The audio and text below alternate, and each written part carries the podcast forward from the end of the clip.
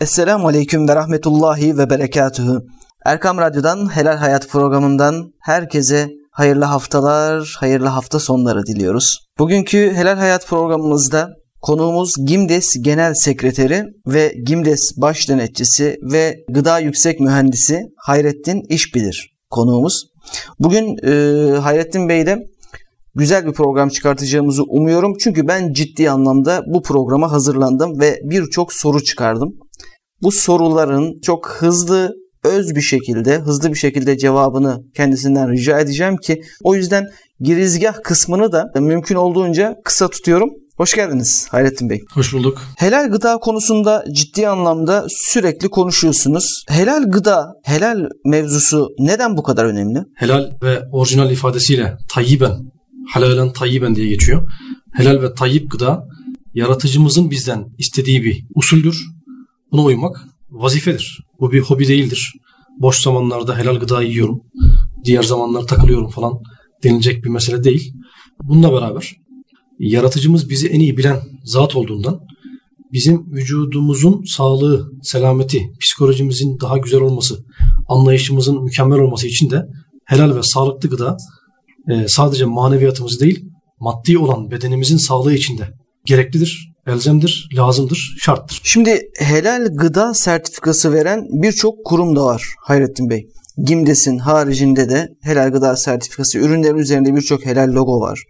Bunları baktığımızda bunlar ne kadar güvenilir? Biz halkın bize güvenebileceği malumatları, bilgileri sağlayabileceği, bu konuda istihbarat alabileceği bir altyapı oluştururuz. Bu altyapı yeterli ve uygunsa halk araştırır. Bizim yönetim kurulumuzu, fıkıh kurulumuzu, teknik bilim kurulumuzu ve uygulamalarımızın ne kadar doğru olduğunu bizim içimizdeki sivil toplum kuruluşlarının temsilcilerinden aldığı istihbaratlarla bize güvenip güvenmeyeceğine karar verir. Yani akreditasyonlar veya bir takım sertifikalar güvenilirliğimizi ortaya koyan elbette önemlidir. Ama bu sertifikalama usullerinde çok ciddi miktarda rüşvetler, paralar, parayla sertifika almaları olduğundan insanlar sertifikaya güvenmiyorlar. Evet, belgelerimiz de var yeterli miktarda uluslararası veya Türkiye içerisinde. Ama asıl mesele biz sivil toplum kuruluşlarından ciddi bir kitleye hitap eden temsilciler barındırıyoruz. Bu temsilciler ne işe yarıyor?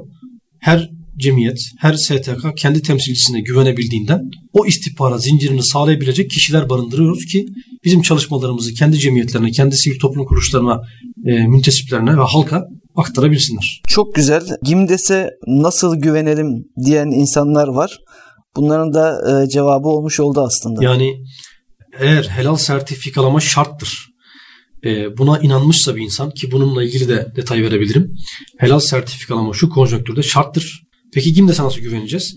Gimdes'e güvenebilmek için bizim teknik bilim kurulumuzda, fıkıh kurulumuzda ve yönetim kurulumuzda olan kişilerden bilgi alabilirsiniz. Biz çünkü bir istatistik paylaşayım. Şimdiye kadar 4500 civarında firma başvuru yapmışken 900 civarında firmaya sertifikalama yapabilmiş olmak, 3600 civarında firmaya sertifika verememiş olmak, bununla beraber helal sertifika verebildiğimiz firmaların da bazı ürünlerine verebilip bazı ürünlerine verememiş olmak, bununla beraber helal sertifikalama alan firmaların ciddi manada yaptırımlarla ilgili bir takım uygulamalarımıza da maruz kalabilmeleri bizim kar amacı gütmeyen bir kuruluş olduğumuzun delilidir. Biz para kazanmak için, kar etmek için, Mercedes'e binmek için veya holding olmak için kurulmuş bir şirket değiliz. Biz şirket değiliz, derneğiz. Bizim bir yönetimimiz var, bizim bir kurullarımız var. Bunlar 3 senede bir yapılan olağan kongrelerle değişiyor. Bu çalışmalar ama bizim değil, sizin araştırıp bize gerçekten doğru söylüyorlar diye inanabilmeniz lazım. Şimdi az önce sertifika verdiğiniz, helal sertifikası verdiğiniz kurumların sayısını, başvuru yapanların sayısını söylediniz ya. Gimdes'ten helal sertifikası alamayan firmaların ürünleri haram mıdır? Biz nasıl yaklaşacağız bu olaya? İnsanlara helal değildir denilince helalin zıttı olan haramdır gibi bir algı meydana geliyor. Aslında biraz daha dinleseler helal ve haramların arasındaki şüphelilerden bahsediyoruz. Bu bir hadis-i şeriftir. Helaller ve haramlar bellidir. arada şüpheli şeyler vardır. Bu şüpheli şeyleri insanların çoğu bilmezler. Mana olarak söylüyorum. Bizim vazifemiz sadece haram olanları yememek değildir. Şüpheli olanlardan da kaçmaktır. Eğer helalliğine dair kesin bir delil yoksa, bu da aslında fıkhi bir konu. Buraya da belki ileride değinebiliriz. İbaha meselesi. Şüpheli olanlardan da kaçmamız gerekiyor. Tabii helal sertifikalama çalışmalarını yeni duyanlar önce bir afallıyorlar. Yani ne yiyeceğiz? Aslında biz şimdiye kadar çok ciddi çalışmalar yaptık. Birçok helal sertifikalı marka, birçok ürün var. Bir istatistik paylaşayım. Biz şimdiye kadar 900 kadar firmanın 15.000 farklı çeşit ürününe helal sertifika verebilmiş bulunuyoruz. Aslında helal sertifikalı birçok marka ürün mevcut. Biraz araştırmamız lazım. Dibimizdeki bir markette, yanımızdaki bir bakkalda helal sertifikalı ürün bulabiliyoruz. Bunları araştırmadığımız için bize sanki çözümsüzlük çok ciddi manadaymış gibi geliyor. Günümüzde artık öyle değil. Haram yemenin bize zararları nelerdir? Yani manevi olarak genel olarak biliyoruz da maddi olarak mesela vücudumuza zararları nelerdir? Bu konuda Cenab-ı Hakk'ın sözü bizim için en değerli sözdür. Cenab-ı Hak birçok ayetinde sizin için yarattığım nimetlerden helal ve tayyip olanları yemenizi istiyorum diyor. Bunu bize imtihan kuralı olarak koyan zat elbette bizim maddi ve manevi bedenimizin maddi ve manevi sağlığını düşünmüştür. Tabiri caizse organize etmiştir. Elbette bu kurala uymamak bizim maddi ve manevi bedenimizin maddi ve manevi sağlığını bozar. Bu zaten bunun delilidir. Ayrıca Peygamberimizin hadislerinde de şüpheli şeylerden kaçınmamız lazım geldiğini, helal lokma ibadetin 9%'udur gibi çok sert ifadelerle bizlere bunu ders vermeye çalışan Efendimiz de bu konuda bizim maddi manevi sorumluluğumuzu hatırlatıyor. Bununla beraber maddi bedenimize de ciddi manada zararlı olduğunu anlayabiliyoruz. Yani çok kısa olarak söyleyecek olursam İmam-ı Azam'ın babası Sabit Hazretleri bekarken, kısa kesiyorum, bekarken şüpheli bir gıda yiyor ve daha sonra İmam-ı Azam diyor ki benim babam bekarken tabiri caizse o elma suyunu yutmasaydı ben 3 günde hafız değil de 1 günde hafız olabilecektim gibi bir yaşanmış bir kıssa var. Dolayısıyla ezberleme kuvvetine, anlayışımıza, idrakımıza, bir hakikati kalbimize yerleştirebilme kabiliyetimize kadar helal lokmanın tesiri vardır. Şimdi Hayrettin Bey, siz aşağı yukarı 16-17 yıldır Gimdes'te bir fiil görev yapıyorsunuz ve birçok denetime gittiniz. Gimdes'in denetimleri nasıl oluyor? Yani burada habersiz denetimler, haberli denetimler, ilk denetim nasıl oluyor, ne şekilde oluyor? Denetim konusunda biraz bize bilgi verebilir misiniz? İlk defa gidiyorsak bu elbette haberli oluyor. Ama biz buna ilk denetim diye adlandırsak da aslında bu bir denetim değildir. Ziyarettir. Veya firmanın sertifika süresi bitti. Tekrar almak istedi. Biz tekrar gideceğiz. Bu da yine haberli olabiliyor. Fakat eğer bir firma sertifika almış ise, bunu başarabilmiş ise bu sertifika süresi boyunca yaptığımız tüm denetimler habersizdir. Gerçekten habersizdir. Başka firmaların veya kalite belgelendirme sistemlerinin dediği gibi önümüzdeki ay habersiz denetiminiz var, haberiniz olsun. Yarın size geleceğiz, bilginiz olsun gibi şeyler söylemeyiz. Selamünaleyküm, biz geldik. Bizi bekletmeye çalıştıklarında çalışmamaları gerektiğini, çay içelim, çorba içelim vesaire, bunlara girmemeleri lazım geldiğini baştan söylüyoruz zaten. O yüzden habersiz denetim sadece mesai saati içerisinde de değil, gece, gündüz, gece çalışan firmalara gece de girebiliyoruz. Daha da iyi oluyor. Yakalayabiliyoruz yani böyle kimse yokken. Beyaz yaka. Dolayısıyla habersiz denetim yapılıyor. Ama sadece habersiz denetim de değil. Biz zaman zaman numune alıp analiz yapıyoruz. Kesimhanelerde hiçbir dünyadaki helal sertifikalama sisteminin kuruluşlarının yapmadığı kamera sistemi kurduruyoruz. Kamera sistemi boğazlamanın yapıldığı yeri görecek şekilde ve bize şifresini verecek şekilde biz istediğimiz zaman sistemden girip elle kesim yapılıp yapılmadığını denetleyebilmemiz lazım diyoruz. Ve bazı dokümanların, işte fatura irsaliye gibi bazı dokümanların takibini yapmak suretiyle de sistemin takibini, helalin güvence altına alınabildiğini takip. İşte bu çok güzel ya. Yani burada ben şunu söylemek istiyorum. Ben bir sertifikalama, denetim yapan bir sertifikalama kurumu kursam, vatandaşın bu hakkını savunmak için ne yaparım? İşte ani denetimler yaparım. İşte raflardan bir şeyleri alırım, onlara analiz ederim. Sonra denetimleri çok sıkı yaparım ki herhangi bir yerden bir kaçak olmasın. Bunları şahsi olarak vatandaşı korumak için ne yapsam diye düşünsem, şu an sizin Gimdes'in yaptığı, zaten halihazırda yapmış olduğu icraatları muhtemelen proje olarak yazardım şahsen. Ama Gimdes zaten projede değil, bunu icraat olarak yapıyor. Bu mükemmel bir şey. O yüzden bu kadar insanlar Gimdes'e güveniyorlar. Allah razı olsun. Şimdi yerli ürünler var Hayrettin Bey.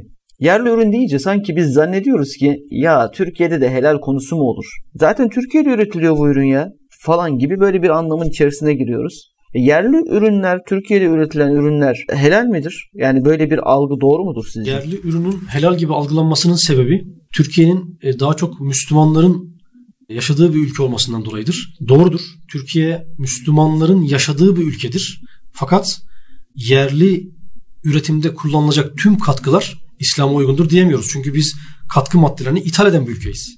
Bizde katkı maddelerini üreten bir teknoloji maalesef şu anki konjonktürde %99 bulunmuyor.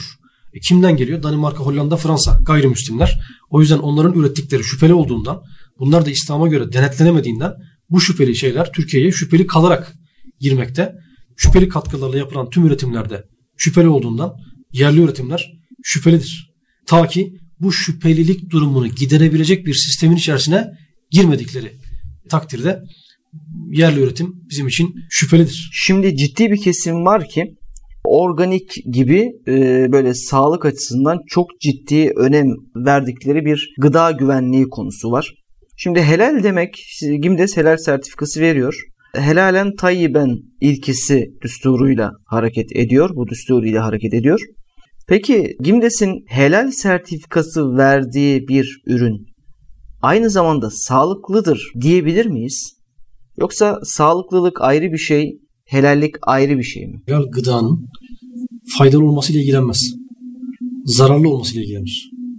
Zararlılığı da ikiye ayırıyor. İzafi zararlılık, zatî zararlılık. Şu demek bunlar. Eğer bir tüketilecek bir şey azı da çoğu da zararlıysa, yani az alındığında da vücut bunu tolere etmeye çalışıyorsa, böbrek yoruluyorsa, karaciğer bir şeyler yapıyorsa, buna zatî zararlılık deniyor. Tabii bunun ortaya bilimsel olarak konulması lazım. Ama bir şey zamansız tüketildiğinde, fazla tüketildiğinde, yanlış tüketildiğinde zararlı hale geliyorsa buna izafi zararlılık deniyor. İzafi zararlılık olan her şeydir. Çay da izafi zararlıdır, su da, tatlı da. Siz meyveyi yemekten hemen sonra yerseniz zarar görürsünüz. Halbuki meyve şifalıdır. Tatlıyı çok yerseniz zarar görürsünüz. Balı fazla yerseniz zarar görürsünüz. Suyu dahi çok içerseniz otoliz denilen su zehirlenmesinden ölebilirsiniz. O yüzden fıkıh izafi zararlılığa karışmaz. Eğer bir şey zatında zararlıysa, az miktarda tüketildiğinde zararlıysa bunun tüketilmemesi lazım der. Zaruret varsa hariçtir. O yüzden helal sertifikalama usulünde biz zararlılıkla ilgileniriz. Eğer bir şey zararlı değilse, zararlarına dair bir delil yoksa buna helal sertifika verilebilir. Zararlarına dair bir delil bulunabilirse o zaman sistemden çıkartırız. Şu da bir gerçek. Helal olan gıdanın çok tüketilmesi de helal değildir. Yani helali bulunca da çok tüketmek doğru değil. O yüzden helal sertifikalı, helal olan gıdanın dengeli, yeterli, zamanlı vesaire tüketilmesi lazımdır. Yani bu dediklerinizden şunu anlıyoruz. İzafi değil de zatî zararlılığa baktığımızda Gimdes'in helal sertifikası aynı zamanda sağlık açısından da uygundur. Çünkü izafi zararlılık zaten her şey, suda izafi olarak zararlılık içerebilir. O nedenle zatî zararlılık noktasında demek ki Gimdes'in helal sertifikası, değerli dinleyicilerimiz, tekrar ediyorum ama önemli olduğu için tekrar ediyorum. Gimdes'in helal sertifikası aynı zamanda sağlıklı olduğunun da delilidir, göstergesidir diyebiliriz. Şimdi bir konu var ki bu çok önemli bir konu. Jelatin konusu. Ben helal gıdayı şahsen jelatinle önemini başladım, anladım. Ondan sonra zaten helal gıdanın jelatinin haricinde çok daha fazla önemli olduğunu anlamaya başladım. Ama jelatinle bu olayın direkt farkına vardım. Jelatin konusunda Türkiye'de jelatin üretiliyor mu? Jelatin konusunda düşünceleriniz neler? Helal sertifikalı. Tabii sertifikadan kastım bütün sertifikaları kastediyorum, güvenli güvensiz. Türkiye'de bir üretim yoktu. Ve bizim ihtiyacımız olan yaklaşık yıllık 10.000 ton kadar jelatini biz ithal ediyorduk. 10 yıl içerisinde birkaç tane firma yerli olarak Türkiye'de kuruldu, üretime başladı. Fakat buradaki biz de bazılarıyla temas halinde olduk, olmaya da devam ediyoruz. Fakat sertifikalama yapamadık. Çünkü bir, yerli ve ithal derilerden üretiliyor jelatin. Kemikten üretilmiyor. Bizde öyle bir usul yok şu an Türkiye'de. Ve ithal deriler de var. İthal derilerde kimin kestiği belli değil. Yerli derilerin nasıl usullerle kesildiğinin izlenebilirliği konusunda ciddi problemler var. O yüzden biz sertifikalama yapamadık. Bir şüphelilik var. Hele de ithal bir jelatinse, biz dünyadaki jelatin üreticilerini de biliyoruz. %70'i domuz ve domuzla temas eden bir halde üretim yapıyorlar. %30 sığır jelatini var. Fakat bu sığırların bazılarını Abdullah kesiyor, bazılarını Johnny kesiyor. Gayrimüslim kesiyor demek istiyorum. Dolayısıyla gayrimüslimlerin kestiği jelatinler bizim için şüpheli olduğundan o %30'luk bölme de bizim için şüphelilik kısmına girmiş oluyor. Biz bundan dolayı şu ana kadar güvenilebilir bir jelatin bulamadığımızdan jelatinli hiçbir ürüne sertifikalama yapamadık. Maalesef güvenli bir jelatin şu an itibariyle mevcut değil. Şimdi programın ilk girişinde biraz rakamlardan, istatistiklerden bahsettik. Kaç kişi sertifikalandı, kaç firma başvuru yaptı gibi bunlardan bahsettik. Peki bir yüzdelik vermek istesek gıda sektöründe şu anda var olan piyasadaki ürünlere göre bir genelleme yaparak yüzde kaçı helal sertifikalıdır, yüzde kaçında sıkıntı yoktur diyebiliriz? Mesela günümüzde Türkiye'nin toplam 3 milyon kadar günde kesilen tavuğu vardır. Bunların 2 milyona yakın bir rakamı sertifikalı olabildi Gimdes'ten. %60 hatta 60'tan fazla bir rakam şu an Gimdes'ten sertifikalı. Bu ciddi bir rakam. Hatta helal sertifikalı olmayan, olamayan diğer firmaların birçoğu da bizim oluşturduğumuz, yaptığımız kamuoyu bilinci sebebiyle makineli kesimi çoğunlukla bıraktılar. Çoğu elle kesime dönmek zorunda kaldı. Bu da ciddi bir hizmet. Hani sadece helal sertifikalı firmalara da değil, sertifika almak istemeyen firmalara da faydamız dokunuyor, hizmetimiz olmuş oluyor tabiri caizse. Bununla beraber Türkiye'nin toplam sütünün %70'e yakın bir rakamı hem direkt hem de fason markalarıyla beraber düşünecek olursak helal sertifikalı firmalarda üretiliyor. Bu da çok ciddi bir rakam. Yani evet, tavuk ve süt sektöründe bu rakamları verebiliyorum ama yani bir dondurmada, bir çikolatada bu rakamları yüzdelik dilim olarak veremem. Fakat makarna sektörü mesela. Makarna sektöründe de %50'den fazlası şu anda sertifikalı durumda. Belki 60-70 diyebiliriz bunlara. Çok büyük firmalar var. Yani 15.000 üründen bahsediyoruz. Ciddi çalışmalar yaptık. Şimdiye kadar çok denetimler yapıldı. Artık insanların gerçekten helal sertifikalı ürünlere ulaşması çok daha kolay hale gelmiş oldu. Ya tam burada da şunu sormak istiyordum. Gerçekten de 40 günde yetiştirilen tavuklar, hani tavuk piyasasında iyisiniz ama 40 günde yetiştirilen tavuklar nasıl helal olabiliyor? Hayrettin Hocam, bu konuda herkesin aklında bir soru işareti var. Köy tavuklarıyla bu tavukların kıyaslanması doğru değil. Çok kısa anlatıyorum. Bu tavuklar özel ırklardır. Yerli ırk değil. Amerika'da George Ağa'nın çok yemeyen tavuğuyla David Ağa'nın çok yemeyen horozu, işte falanı filanı çiftleştirilmek ve melezleme usulüyle neticede çok yenmeyen, az hareket eden, tabiri caizse sosyete tavuklar oluşturuldu. Irk meselesi, nasıl ki Çinliler küçüktür, Ruslar daha iri ırklardır. Aynı bunun gibi orada yetiştirilen bir ırk çok yenmiyor, iyi et bağlıyor, az hareket ediyor ve tabiri caizse sosyete gezmeyi sevmiyor. Gezen değil, oturan tavuk bunlar. Tabii siz bu oturan tavuk ırkına tabiri caizse enerji değeri yüksek yemler, yağlı soya, yağlı ayçiçek küspesi falan gibi şeyler yedirdiğiniz takdirde çok hızlı bir şekilde büyüme kat ediyor. Yani siz de burada 40 gün oturun, ben size baklava kebap her gün yedireyim tıka basa, siz de şişmeye başlarsınız. Aynen bunun gibi.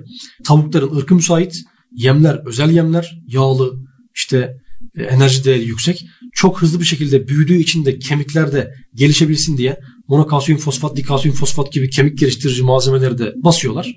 Al sana 40 günde, 45 günde yetişebilen, parantez tavuk değil ama civciv diyelim biz onlara, piliç diyelim. Gençler onlar, çünkü daha yani tavuk seviyesinde değiller.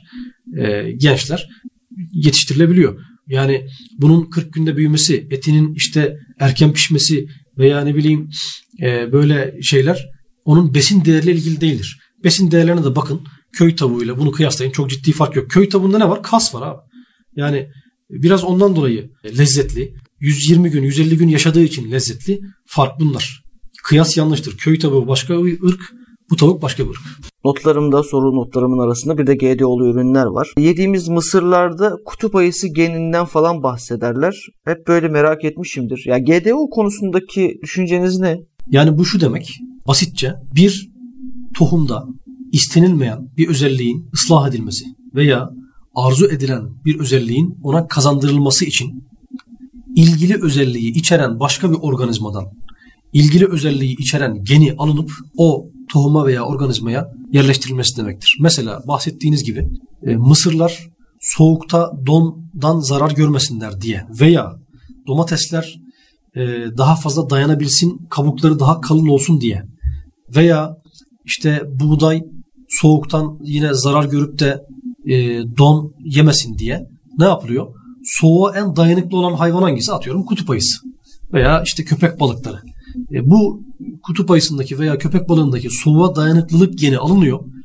Çok basitçe buna aktarılmak suretiyle soğuğa dayanıklı bir mısır elde ediliyor. Biz buna sertifika vermiyoruz. Çünkü burada iki tane problem var. Birisi maddi, birisi manevi. Manevi problem Bakara 205'ten dolayı. Bakara 205. Allah nesil ve ekinleri ifsat edenleri lanetler. Burada bir ifsat yani bozmak var deniyor fıkhen. Bozmak ne demek? Geriye dönüşü olmayan bir reaksiyon. Genetik modifiye olmuş bir tohum veya organizma geriye dönüşü var mı? Yoktur. Ondan dolayı Bakara 205'e terstir. Maddi olan zararı da bunun kanserli olan farelerde vesairelerde çok deneyler yapıldığından, kanseri arttırdığından, işte zararlarını, hastalığı daha yaygınlaştırdığından, bir takım çalışmalar olduğundan şüphe duyuluyor. Ya bu konu çok mühim bir konu olmasına rağmen benim hep aklımda şu var. Ya devlet aslında bu işe el atması gerekmiyor mu? Devlet tohumunu koruması gerekmiyor mu? Diye hep böyle düşünüyorum. Yani biz müsbet olarak devlet ricalimize, yetkililerimize müsbet manada eleştiriler yaptık. Yasal mevzuattaki sınırlandırmalar dolayısıyla devletin direkt helal sertifika çalışmasını çok doğru bulmadığımız bu konjonktürde helal ve tayyib kuralları ayetin ifadesiyle fıkhın istediği ölçüde ve rahatlıkta ve çerçevede konuşamayabileceği için yasal sınırlandırmalar dolayısıyla devletin direkt kendi eliyle helal sertifikalama yapmasından ziyade helal sertifikalama yapan kurumları organize edebilmesini aslında biz altyapı oluşturması, bunu işte denetleyen yasal bir takım sınırlandırmalar, mevzuatlar yapabileceğini arzu ediyoruz STK olarak. Devlet el attı, atmadı değil. Hatta bir takım bakanlıklarıyla helal sertifikalama yapan kurumların akreditasyonu gibi bir takım çalışmalar var. Devletin helal sertifikalama sistemini konuşuyor olması, devletin yetkililerinde ve organlarında helal sertifikalama tırnak içinde ifadesinin bile cümle içinde kullanılıyor olması bizce çok değerli ve önemli. Sadece bunun doğru olarak kullanılmasını önemsiyoruz. Çünkü yanlış kullanılırsa yanlış sertifikalamalar, yanlış usuller olabilir. Biz de STK olarak zaten devletimize bu konuda yardımcı olmak ve yapabildiğimiz kadar yönlendirmeler yapmaya çalışıyoruz. Gayemiz, amacımız devletin yapmak istediğini, halkın arzu ettiğini bizler zaten yapmaya çalışıp devleti de yönlendirmeye doğru şekilde çalışıyoruz. Şimdi Hayrettin Bey, çok sık denetim yapıyorsunuz. Siz bir de uzun yıllardan beri denetim yapıyorsunuz. Aslında sizin bir denetim maceraları diye bir kitap çıkartmanız bile olası diye düşünüyorum. Yaşadığınız denetimlerde yaşadığınız hadiseler, olaylar. Ya böyle iyi bir denetim macerası var mı? Geçirdiğiniz bir olay böyle çok ilginç diye düşündüğünüz bir denetim maceranız var mı aklınızda? Bizimle paylaşır mısınız? Yani mesela en büyüklerinden bir tanesinden bahsedeyim. Bir tane firmamız vardı. Helal sertifika vermiştik. Sonra bir istihbarat aldık. Bir ihbar aldık. Ve firmanın bir bölgesinde, fabrikanın bir bölgesinde bize gösterilmeyen bir yerde bir takım üretimler olduğunu öğrendik. Buranın tespiti için ben gitmiştim denetime. Çaktırmadan keşfetmeye çalıştık. Tespit etmeye çalıştık. Daha önce girmediğimiz yerlere girmeye çalıştık. Bir oda kilitliydi. Tam da istediğimiz yer orasıydı. Açamadılar. Siz bekleyin burada dediler. Ben tabii 2 kişiyiz denetimlerde biz. Arkadaşı orada bıraktım. Bir üstten gözükür bir yerden içeriye bakmaya çalıştım. İçeride sessizce bir takım işler yapılıyordu. Belli ki bazı ham maddeler kaçırılacak. Ben arkadaşı orada bıraktım. Hemen yangın merdivenine ulaştım. Başka bir yerden dolaşarak tam suçüstü yaptık.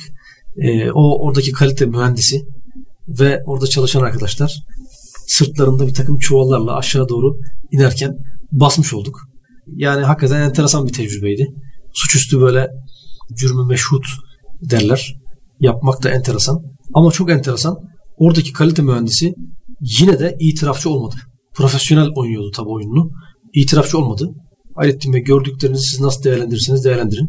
Bizim size söyleyeceklerimiz bunlar vesaire diyerek meseleyi bitirmişti ve sertifikasını iptal ettik. Şimdi Hayrettin Hocam, siz Türkiye'de birçok yerde seminer veriyorsunuz, konferanslar veriyorsunuz. Medyada, radyo ve televizyonlarda, hatta sosyal medyada birçok yere konuk oluyorsunuz ve konuşuyorsunuz. Bir seminerinizde Türkiye'deki üretilen ürünlerin münafık olduğundan bahsettiniz. Bunu açar mısınız? Neden ürünler münafık? Türkiye'deki neredeyse tüm ürünlerin münafık olduğunu söyledim. Şunun için öyle bir teşbih yaptım. Yani gerçekten biz denetimlerde de görüyoruz. Firma şimdi bize başvuru yapıyor. Sonra başvuru yaptığı için evraklarını inceliyoruz. Sonra gidiyoruz, bir de yerinde görüyoruz. Bakıyoruz ki bize söylediği şeylerle gerçekten kullandığı şeyler arasında farklılıklar var. Ve hatta bununla ilgili yasal boşluklar da var. Örnek vereyim. %0.3'ün altında alkol içeriyorsa alkolsüz ibaresi yazabilirsiniz diyor. Yani veya yardımcı madde, ham madde, katkı maddesi ve yardımcı madde var. Yardımcı maddeler genelde %0.1'in yani 1/1000'in altında veya 1/3'ün altındaki miktarlarda kullanılan şeyler. Bunları belirtmeyebiliyorsunuz. O yüzden gerçekten içi başka, gerçekten içindekilerde yazan başka olabildiğinden içi başka dışı başka diyorum. Münafıklar da böyle değil mi? O yüzden böyle bir teşbih yaptım. O yüzden içindekilere bakarak, etiket okuyarak hakikate ulaşamazsınız. Etiket okuyan şeyler var piyasada. Böyle işte müfettişiz falan filan diyenler var. Etiket okuyarak hakikate ulaşamazsınız. Çünkü içindekilerin de içindekiler lazım. İçindekiler zaten ne kadar doğru. O yüzden evet, etiket okumalıyız. Bilinç sahibi olmamız lazım. Ama etiket okuyarak hakikate ulaşamayız. Özellikle şuranın altını çizmek istiyorum. Üreticiler münafık değil, ürünler münafıktır. Evet, her şeyin içeriğinin de içeriğini bilebilmek zaten oldukça güç. O nedenle de burada size çok ihtiyaç var Hayrettin Hocam. Gimdes'e çok ihtiyaç var. O nedenle sizi Allah muvaffak eylesin yaptığınız çalışmalarda. Programımızın sonuna geldik ama bir soru var ki birçok yerde eleştirim anlamında Gimdes'i eleştiren insanların eleştiri anlamında kullandıkları bir cümle. Glikoz şurubu. Glikoz şurubuna niye sertifika veriyorsunuz? Glikoz şurubu ile ilgili sansasyonel ifadeler aslında yani biraz ben size şöyle bilgi vereyim. Bir ürün hakkında çok ciddi bir manipülasyon varsa rakipler kapışıyor demektir. Çoğunlukla böyle oluyor bu işler. Rakip dev firmalar kapışıyorlar. 3-5 tane profesörü de tutuyorlar. İşte televizyonlarda bunları konuşturuyorlar. Çok zor değil yani. Biraz para verseniz, eğer bir idealist bir adam değilse konuşamayacağı şeyler yoktur. Glikozu eleştiren çalışma Amerika'da yapılan bir çalışma. Oradaki tespit çarpıtıldı. Aslında fruktoz zararlıydı tespitte. Fakat saf fruktoz zararlı. Fakat Cenab-ı Hak öyle yaratmış ki saf fruktoz şekeri hiçbir gıdada tek başına bulunmuyor. Fruktozu Cenab-ı Hak nerede yaratmışsa yanına glikoz da yaratmış. Siz fruktozu yediğinizde glikozu veya diğer şekerleri de yemek zorunda kaldığınızdan fruktozdan vücut zarar görmüyor. Aslında oradaki çalışma saf fruktozla ilgiliydi. Fakat bu çalışma çarpıtılarak işte fruktoz zararlı, glikoz zararlı denildi. Şeker pancarının kaynağı pancardır. Glikozun, fruktozun kaynağı da mısırdır. GDO'lu değilse, kullanılan yardımcı maddeler, katkılar da helal ve sağlığa aykırı değilse sertifikalama yapmamak için hiçbir gerekçe yok. Şekerle eşdeğerdir. Zararlılık miktarı. Çok farklı bir zararlılığı, çok acayip bir farklılık yoktur. Evet değerli dinleyicilerimiz, Erkam Radyo'da Helal Hayat programını dinlediniz. Konuğumuz Gıda Yüksek Mühendisi Hayrettin İşbilir'di. Gimdes Genel Sekreteri, Teknik Bilim Kurulu üyesi ve baş denetçisi olarak söyleyebiliriz. Hayrettin Hocam, çok teşekkür ediyorum. Geldiniz, ağzınıza sağlık. Çok güzel konuları hızlı bir şekilde işlemek istedik. Vaktimizi çok iyi bir şekilde değerlendirmek istedik. Bugünkü soracağımız soruları mümkün olduğunca sorduk ama daha elimizde biriken sorular var. İnşallah önümüzdeki haftalarda yine pazar günü saat 16.05'te Erkam Radyo frekanslarında sizlerle birlikte olmak üzere. Allah'a emanet olun, hoşça kalın.